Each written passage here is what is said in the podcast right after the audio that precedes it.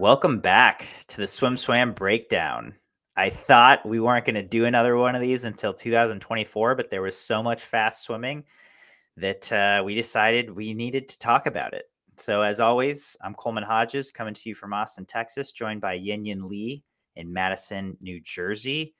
Let's talk about the distance revolution because it is upon us, and the Sandpipers of Nevada are I, I spearheading it doesn't even do it justice. I think they are almost nearly single-handedly responsible for it. Uh, them, them, and and and Luca Mi Mihatovich, Mijatovich. I don't know how to say his last name. I should ask him. But uh, we saw some insane swims this weekend uh, from these teenagers. Luca Ellis of Sandpipers, fourteen twenty-nine in the mile. Gabe Mantefel of Sandpipers, fourteen forty-one in the mile. Luca broke his own thirteen fourteen N A B record in the mile at fourteen forty-five, in the one thousand, eight forty-six, in the five hundred, four fifteen, in the four hundred I M. Uh, Katie Grimes, um, four twenty-eight in the five hundred free. Her teammate Claire Weinstein, four twenty-nine. Uh, two more women under the four thirty barrier in the five hundred free. They both had great meets otherwise. I mean, it was just all around a, an insane distance showing. Uh, yeah. Yin Yin, um, give me g- give me some of your thoughts on these crazy times from Huntington Sectionals. Yeah, I mean, Luca's gonna Luca. He he's been doing this for the past year. I'm not I'm not really surprised. He he's a fourteen-year-old boy, and as people have been saying, he's on a Ledecky like trajectory. I just I just hope he can have a Ledecky or Thorpe like career and not burn out, because you never really know with these kids. Um, but the swim that really, really popped out to me was Luke Ellis's fourteen twenty-nine swim, because a fourteen twenty-nine period from anyone is insane.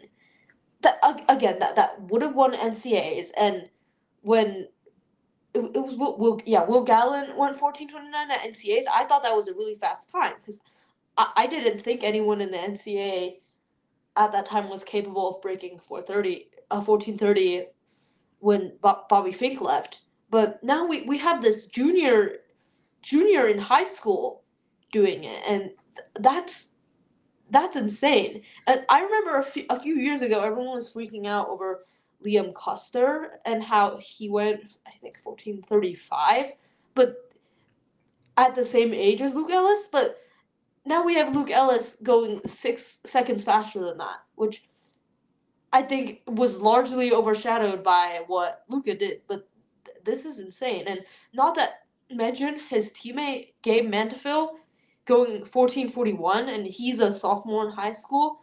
I think he's maybe second second all-time, one of the fastest all-time in his age group.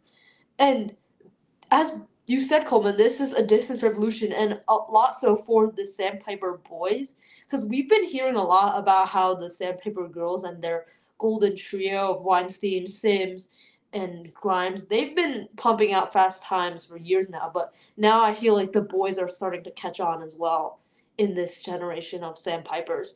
And I just wanted to add on a quick point about Claire Weinstein, and on the girls' side, I think in terms of yards, she's been a good swimmer, but she's lagged behind Grimes and Sims in terms of super eye-popping insane times, but her breaking four thirty in yards was like saying, I'm just as valuable as of a college swimmer as my teammates are.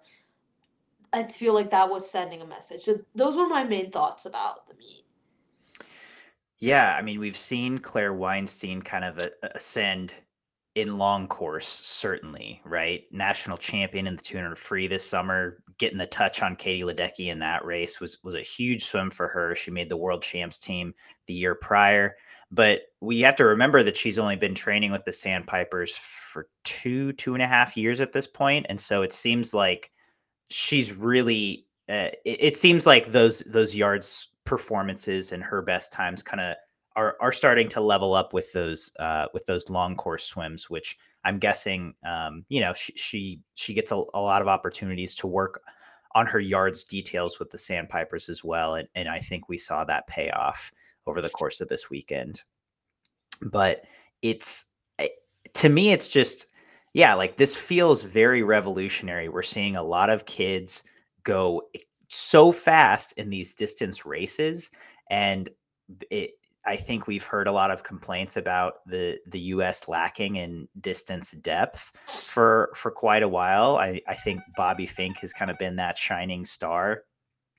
Um, and then after that, it's, it's dropped off a little bit. And not only have we seen kind of the top end start to rise with um, a lot of the guys who are training with Mark Schubert out in Southern California right now, who, you know, kind of want to, to raise that bar of, of distance swimming. Um, and then on the women's side, I think there's some extreme depth that starts uh, after Katie Ledecky, obviously, with Katie Grimes um, of the Sandpipers. But, you know, to see,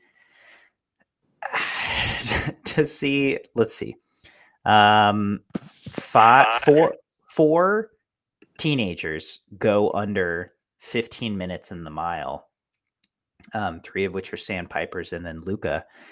It's it's pretty amazing. And then you had a four, a fifth, sorry, a f- fourth Sandpiper, a fifth teenager go fifteen oh five.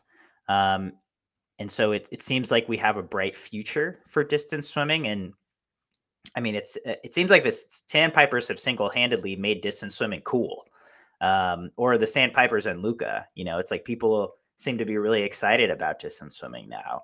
And that's not always the case, but when people go really fast, it, it, it, it gets that energy going. And I would ask the question of like, what are the Sandpipers doing? But w- we have it on film. We've seen it firsthand. Yeah. Ron is a really good coach, and he is not someone who does just, he, who, who trains and trains and trains and does a lot of yardage without a reason. He does do a lot of yardage, but he does it with a reason. He is super methodical about how he trains these distance kids. He does not overload them or, or give them more than they can handle, because he knows, you know, technically and aerobically, he is very attuned to the, what they can handle.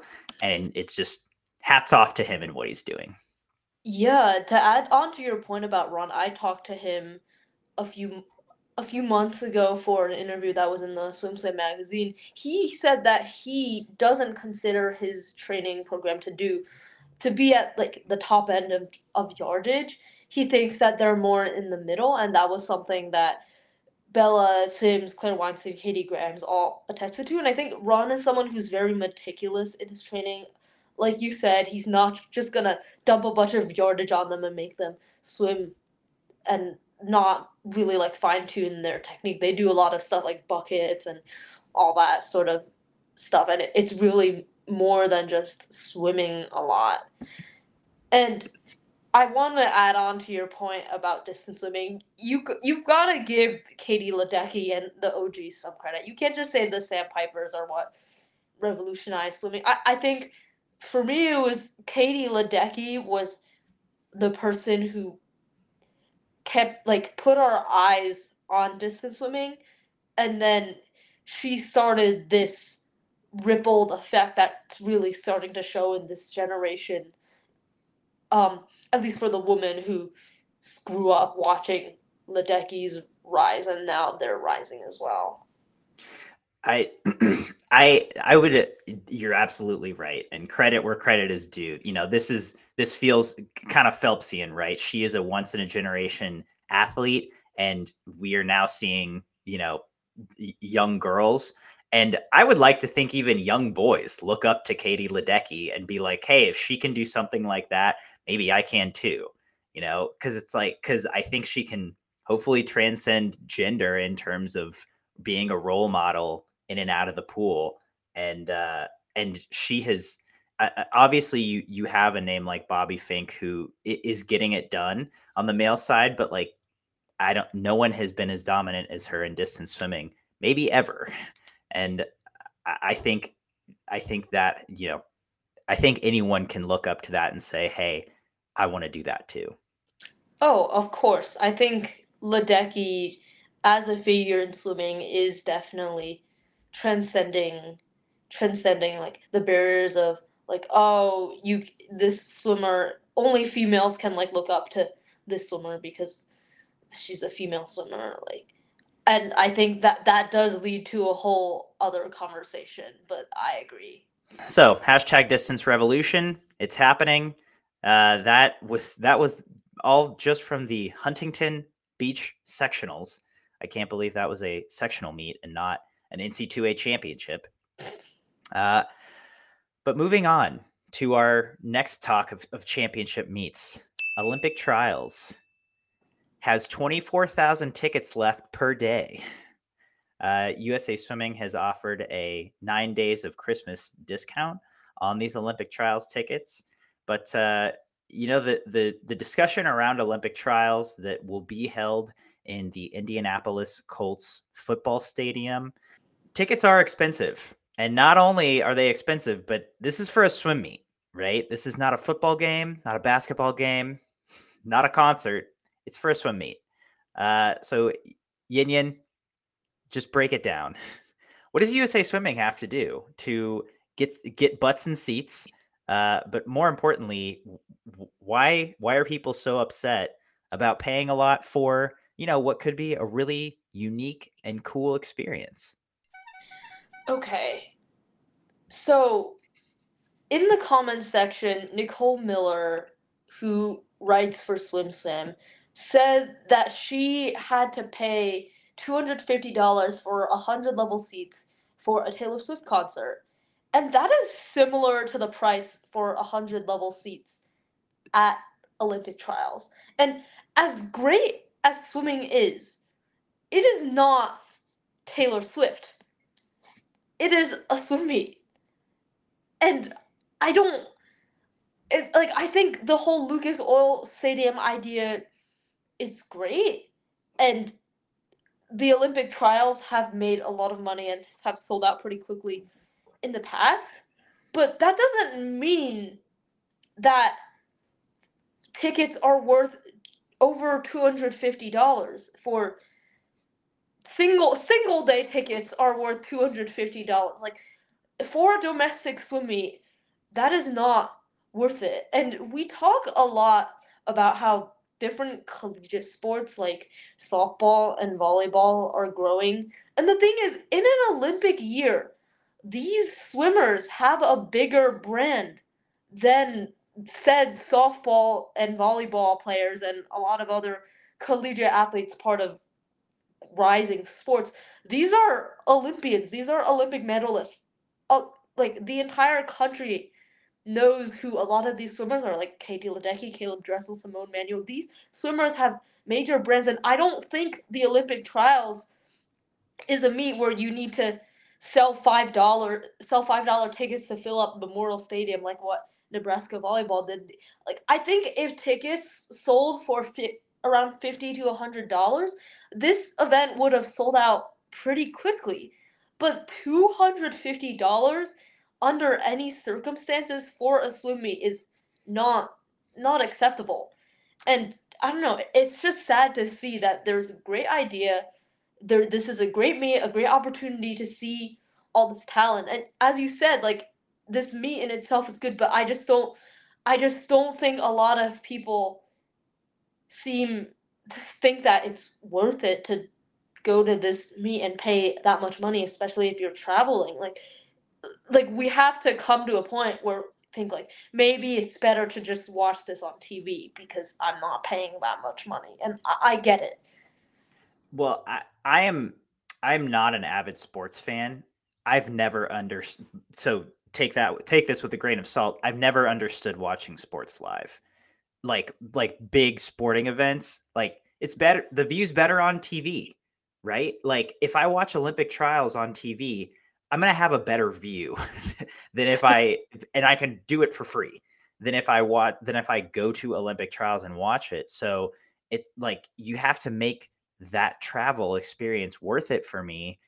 And to give a little context, if you, in case you missed this article, the prices of tickets for trials with this twenty percent discount, single day tickets range from two hundred sixty-eight dollars per day for seats in the lowest levels to fifty-six dollars for, you know, seats in the highest levels. And you can barely even see what's going on in the six hundred level.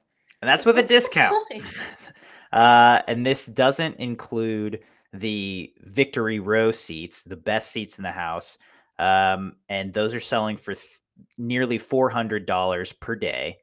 Those tickets were two hundred dollars per day in two thousand twenty. Uh, the, the gold seats, the, the, the lower level seats were ninety dollars per day in twenty twenty. And the cheapest tickets were sixty dollars per day.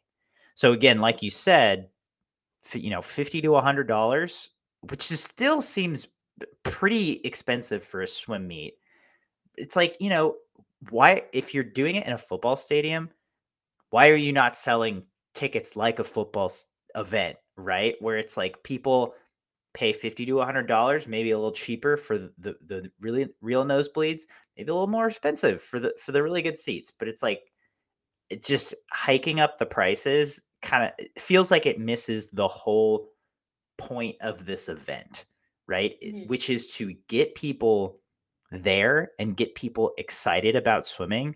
And so far, it seems like this has done the exact opposite. Exactly. And Coleman, your point about how you don't really like watching sports live. I personally like watching college sports live just because you get that kind of like fan atmosphere that you can't really feel through a T V screen. And that's my point about Olympic trials. They're not doing anything to make their atmosphere better than what it was in previous years. They're just doing the same thing that they've done all year, except they're all that they've done in every other year, except now they're hiking up the prices. And it, it's just, I don't know, it just feels very out of touch with what people want. And the fact that I, I paid, I'm going to pay less to watch a Colts game in that stadium than I am for an Olympic trials meet is, that's just ridiculous, considering that th- this is not a football game. It's a swim meet. And I don't know. I, I have so many things that I want to say about this. It, it, this is just U S A Swimming driving itself up a wall. And that's that's not the only instance that they're driving themselves up a wall right now, but that's a conversation for another day. It It is curious, right? They, um, you said out of touch, and I feel like that's very apt. They released, you know, the new swims database um, the months ago, and it did not work. And it doesn't seem like they've taken a lot of feedback on it. Um, coaches were pretty upset. You know, we, we know that now we now know that they are down in revenue significantly. Um, you know, that might be a reason why they're trying to charge exorbitant prices for this Olympic trials, which is, you know, their, their bread and butter that only happens once every four years. But it, it seems like U S A Swimming is a bit out of touch, which is sad because they, you know, they're our governing body. They're the ones who are sp- supposed to be spearheading the excitement and engagement in our sport for this country. And uh, right now, it seems like they're missing the mark. So let's move on to some international meets. I was appalled because there were quite a few um, countries having big meets. Australia had the Queensland Championships. Uh, China had their trials for Doha. And there were a lot of really fast swims that I feel like kind of went under the radar, and maybe people are just a little burnt out on swimming as a whole. Maybe people are not expecting to be paying attention to long course swimming right now, especially in the U S. Um, it's the end of the year. It's the holidays. Like, I totally get it, but let's just talk about some of these swims because there were a lot of really fast times, like world championship medaling times. Uh, from from some of these meets. So Yin Yin, just give me your highlights. What what did you like that you saw this week? I mean, I don't want to be that person, but Yin Yin is that person. Uh, yeah, I always say that, but then I end up being that person anyway. But times, fast times from people that I know are capable of going fast, that doesn't excite me anymore because I know I know they can do that. I know they're swimming fast in season. I just want to see what they can throw down at the big meets.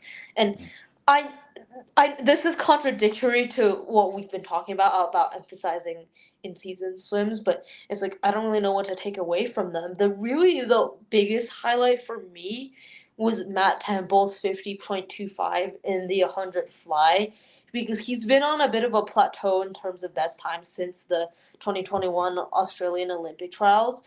And to see him going a legit medal Olympic, potentially Olympic medaling time is just a really good sign for Australia. And I also think this is really good for their medley relays, both their men's and their mixed medley relays, because I'm always just like worrying, like, Matt Temple hasn't gone a best time in a while. Like, what if he runs out of steam at some point? But now I know he's not close to running out of steam. And I think this puts the Australian medley, medley relays, especially the mixed medley relay, in a really, really strong position, because you, you got, if they go female, male, male, female, you've got potentially a fifty-seven from Taylor McEwen, maybe a fifty-eight low from Sam Williamson, who has been having a sprint revolution. That's also another highlight of some of these swims, Sam Williamson. Temple, who could potentially be splitting forty-nine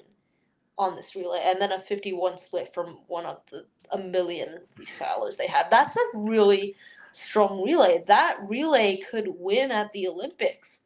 Like, there are major implications for Matt Temple's breakthrough in the one hundred, well, best time in the one hundred fly. Like, that was really what stood out the most to me. And then he followed that up with a forty-eight six one hundred fly short course, right? It's like, yeah, it seems like, it seems like he's on fire. Uh, I'm, I'm going to, I'm going to be, I'm going to contradict you. I love seeing people who I know can swim fast, swim fast. Uh, But I think we got some more evidence of, especially from China, of swimmers being consistent. And we don't always see that from them. And that really excites me. Pan Zhanle, forty-seven six in the one hundred freestyle. And Qin Haiyang, twenty-six two in the fifty breast. He's five one hundredths off what he went at World Championships. So I think that's it's one of the fastest performances of all time. But to see those two guys specifically keep doing it, keep going fast, really excites me, because I want to see them peak at the, those Olympic Games. You know, it's like I want them at their best. And again, this doesn't always, China doesn't always do this, right? They don't always, they are not always at their best at the biggest meets of the year. And I really hope that is the case for them, because not only individually, but I want to see the medley relay showdown between them and the U S, maybe an Australia, you know, jumps in if they can get enough momentum on their front half. They need a back swimmer. They need a fifty-two mid back. Yeah. But it, you know, but it's like if, if Matt Temple is on and Kyle Chalmers is on, that could be the best back end in the world, you know? So, and so it's like, but we know China has the potential to break a world record in that event. And I really hope that they are on, um, because Zhu Jiayu also had a great one hundred backstroke. I think it was fifty-two six, maybe. It was fifty-two something. But he, to, to see their guys keep keep being consistent, um, Qin Haiyang, there's, you can't argue that he is a phenomenal breaststroker, but we just haven't seen him be that for more than eight months at this point.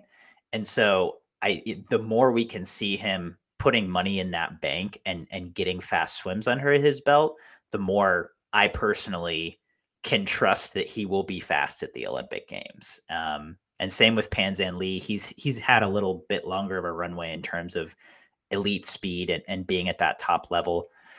Um, he's, he's been there for a couple of years now, but you know, that, that really excites me, because the last event of the nine day Olympic Games is that four hundred medley relay, and I want fireworks. Yeah, I really agree with your point about the Chinese swimmers, because we've seen a lot in the past Chinese swimmers having one good meet and just disappearing, and we never hear from them again. And it's really nice to see swimmers like Qin just constantly establishing themselves over and over again. And I think that does make me more confident in their Olympic chances. Agreed. So we'll, you know, we'll see how they continue pr- to progress.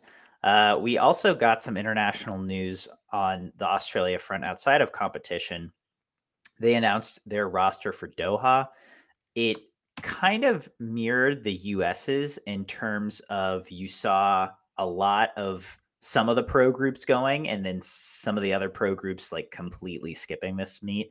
Um, Cam McAvoy will be there, which he had already announced. Um, and then also you have a lot of Dean Boxall's athletes going. Uh, highlighted by Shayna Jack. Titmuss, Ariarne Titmuss is not going. Molly O'Callaghan is not going. But I, a lot of his other athletes will be there, uh, which I thought was really interesting. What what do you make of the fact that Dean Boxall is sending a lot of his athletes, but not um, his top two? Yeah, that was interesting to me as well, because I think the main three, the main three or four athletes, Elijah Winnington is training under Dean Boxall still, right? Mm-hmm.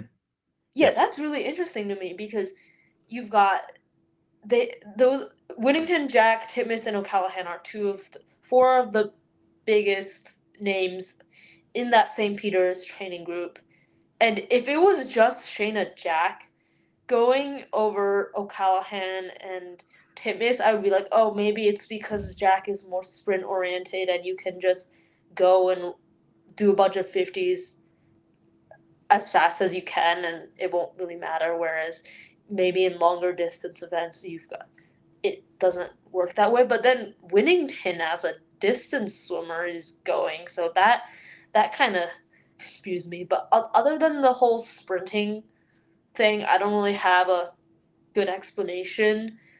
I guess for Titmuss, it makes sense because she's not really the type to go to big meets. She's more of a Olympics and World Championships only kind of swimmer, so I guess that makes sense. But the inclusion of Jack and Winnington, but not O'Callaghan and Titmuss specifically, that does confuse me a little bit. And like you said, it might just be that, right? It might just be that the big meet swimmers don't need this, don't feel like they need this racing experience, similar to how Katie Ledecky and Caleb Dressel are skipping this competition. But you have other, you know, Shayna Jack is still getting her sea legs under her after coming back from a doping suspension, right? So yeah. It's like she she might want those international race reps.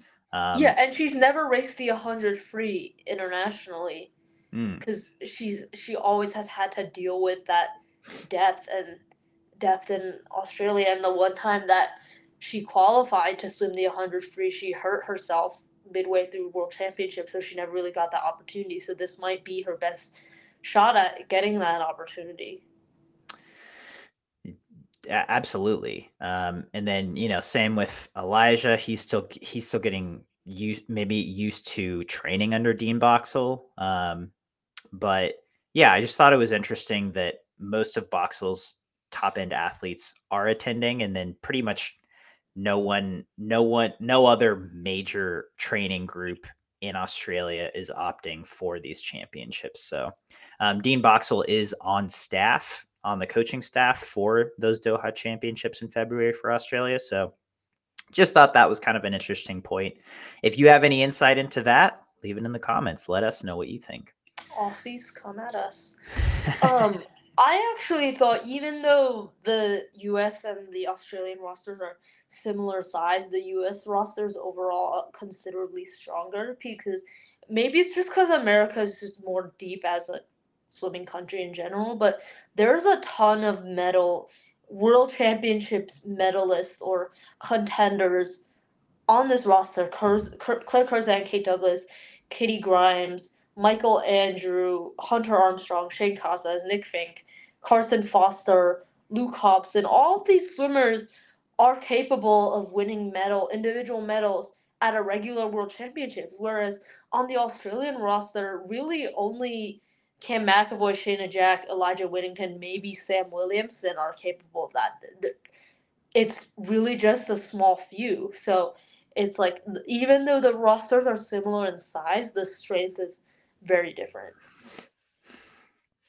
And I think, uh, yeah, once again, the, it's like we we know that Australia's top-end talent is is very, very good, but Uh, again, it seems a lot of their, a lot of their top end is just kind of opting to stay and train, which I think th- the Aussies, Australia has done that culturally as a country for for decades, right? They they may not want to leave as much, especially in an Olympic year. I think they are going to opt to stay at home a little more than than go out and travel and race internationally, which the U S does too. And with that, it's time for some sink or swim.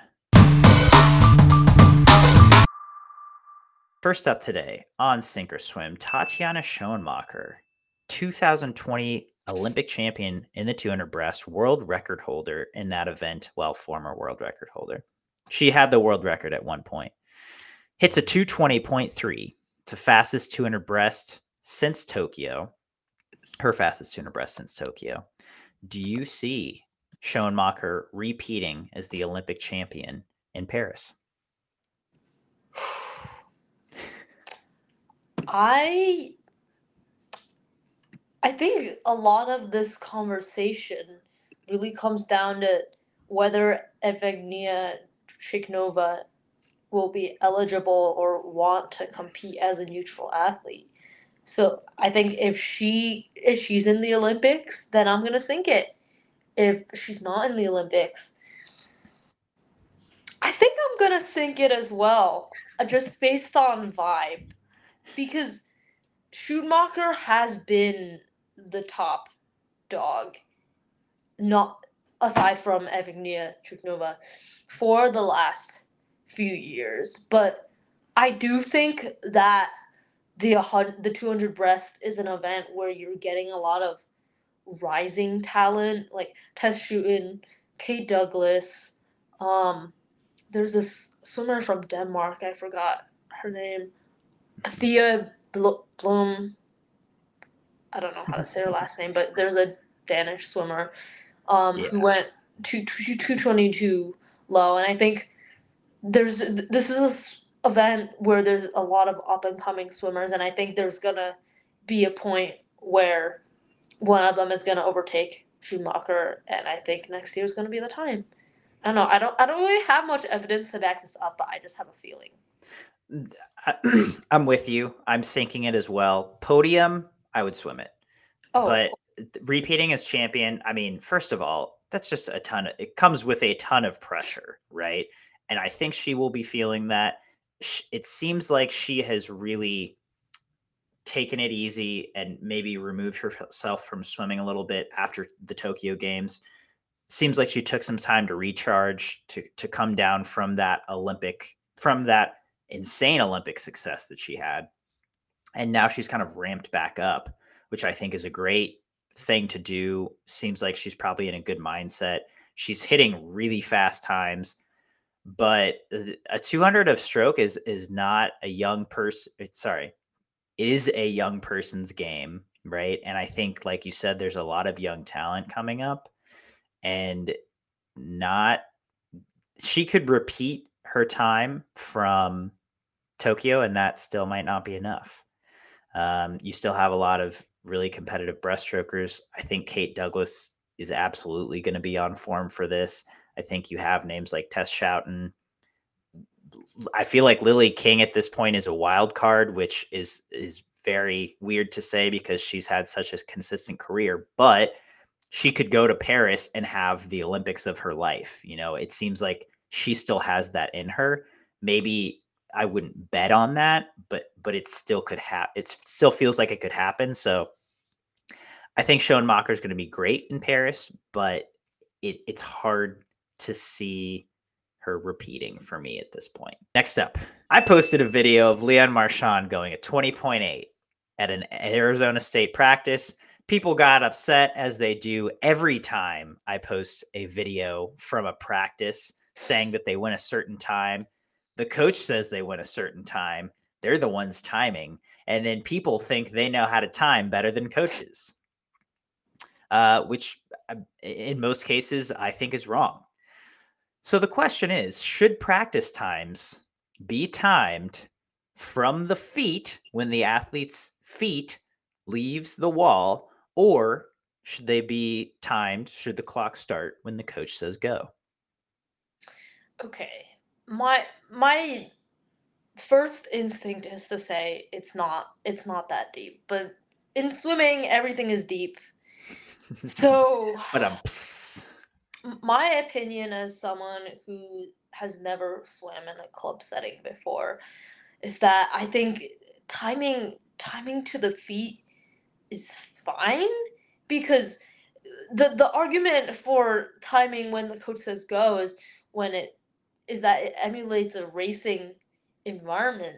But in a racing environment, the start makes you faster compared to timing at the feet. So why why are we emulating a methodology where you go slower? I, I don't know if that makes sense or not. The I don't know.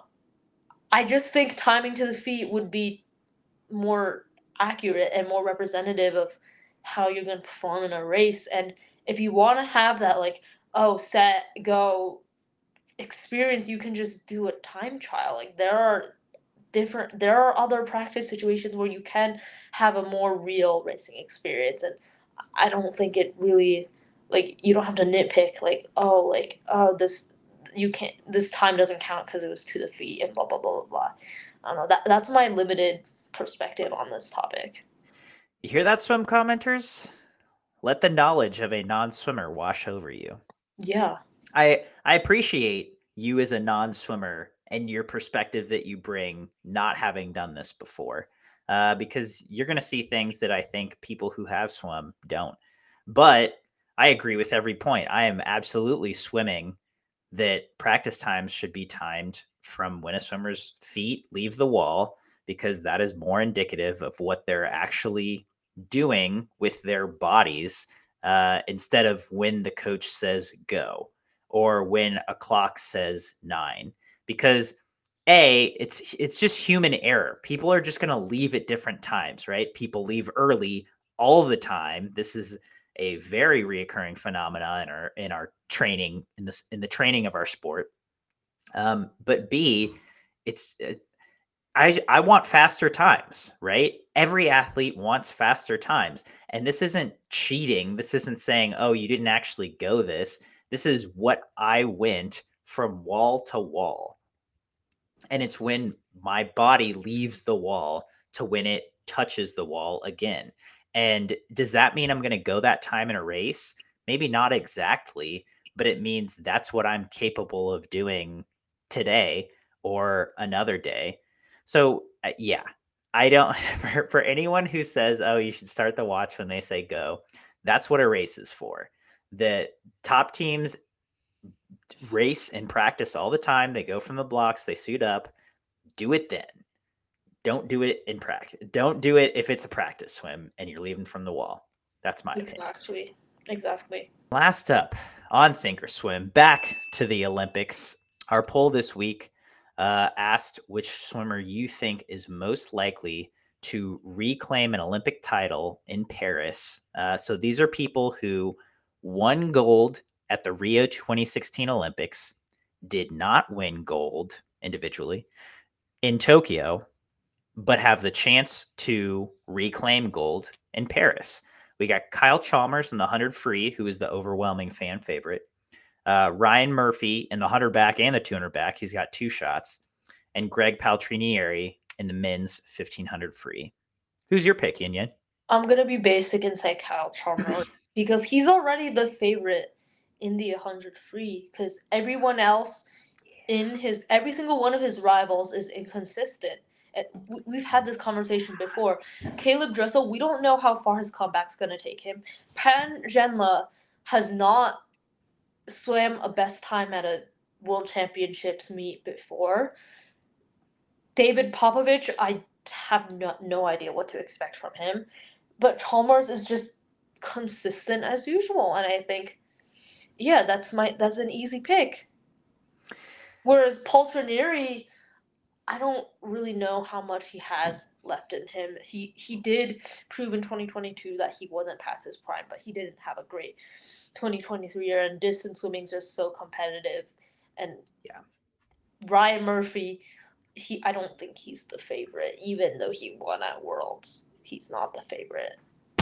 Yeah, I mean, I think I think the if I'm betting on it, absolutely Kyle Chalmers, and I think he's the favorite for a reason. I think, yeah, I just want to discuss all three of these options a little bit because, as you said, it comes down to consistency. Kyle Chalmers is consistently at the top in the one hundred free. If he's not winning, he's on the podium, right? And it will take a monster of a swim to take him down. Because in the Olympics, it's about managing pressure, which he can do, and it's about your last ten meters. And we know that his is exceedingly consistent. So it's going to take it's going to take a lot to to get past him. Um, Ryan Murphy just got a hundred his first world title in the hundred back ever this past year. So we know that he. the the potential for him is absolutely still there. You know, he's been hovering at fifty-one high, fifty-two low since he won that gold medal in Rio in twenty sixteen. So he's been very consistent in that regard. I think he just has more competition that's that's closer to him that on the day could very well pass him. He's got Hunter Armstrong.